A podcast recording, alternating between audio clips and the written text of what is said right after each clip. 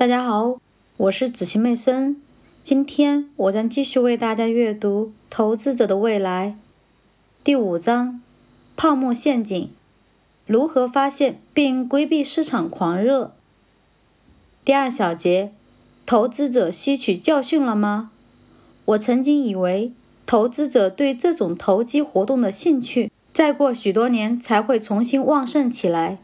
然而，最近发生的事情却表明，实际情况也许并不是这样。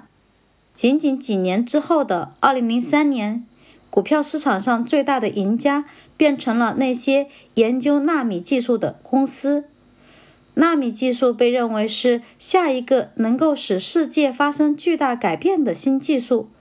它向人们承诺，可以制造出能够安装在针尖上的超级计算机和。比一个人体细胞还小的医用机器人，这种机器人可以治疗癌症、感染、动脉堵塞，甚至能够消灭衰老。《华尔街日报》刊登的一篇文章中提到，研究纳米技术的公司，诸如美国纳米基因公司、美国纳米技术公司和美国维益科精密仪器公司，在上一年度中市值。都至少上升到原来的两三倍。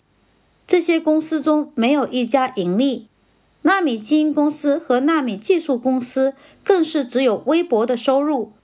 纳米基因公司一家每季度收入只有一百七十万美元，而亏损超过七百万美元的公司，在两千零三年三月以每股一美元的价格在市场上进行交易。不过，这些糟糕的数据并没有阻止投机者。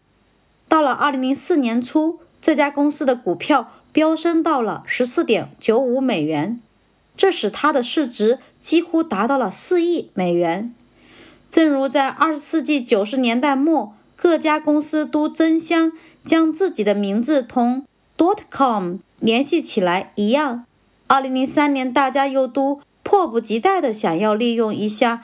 纳米技术带来的狂热，一家名为美国环球航空的公司，在更名为美国环球纳米空间之后，该公司在一年前从极其低廉的股价上升到了1.66美元。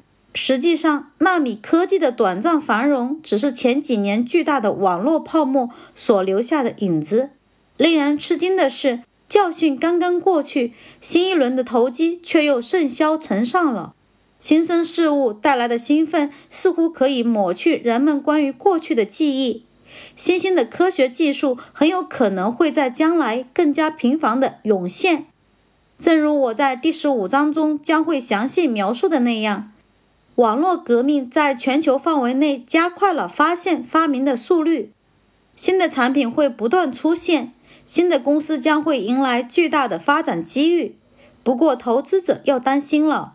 这些新公司和新技术大部分都会被夸张的渲染，并得到过高的定价。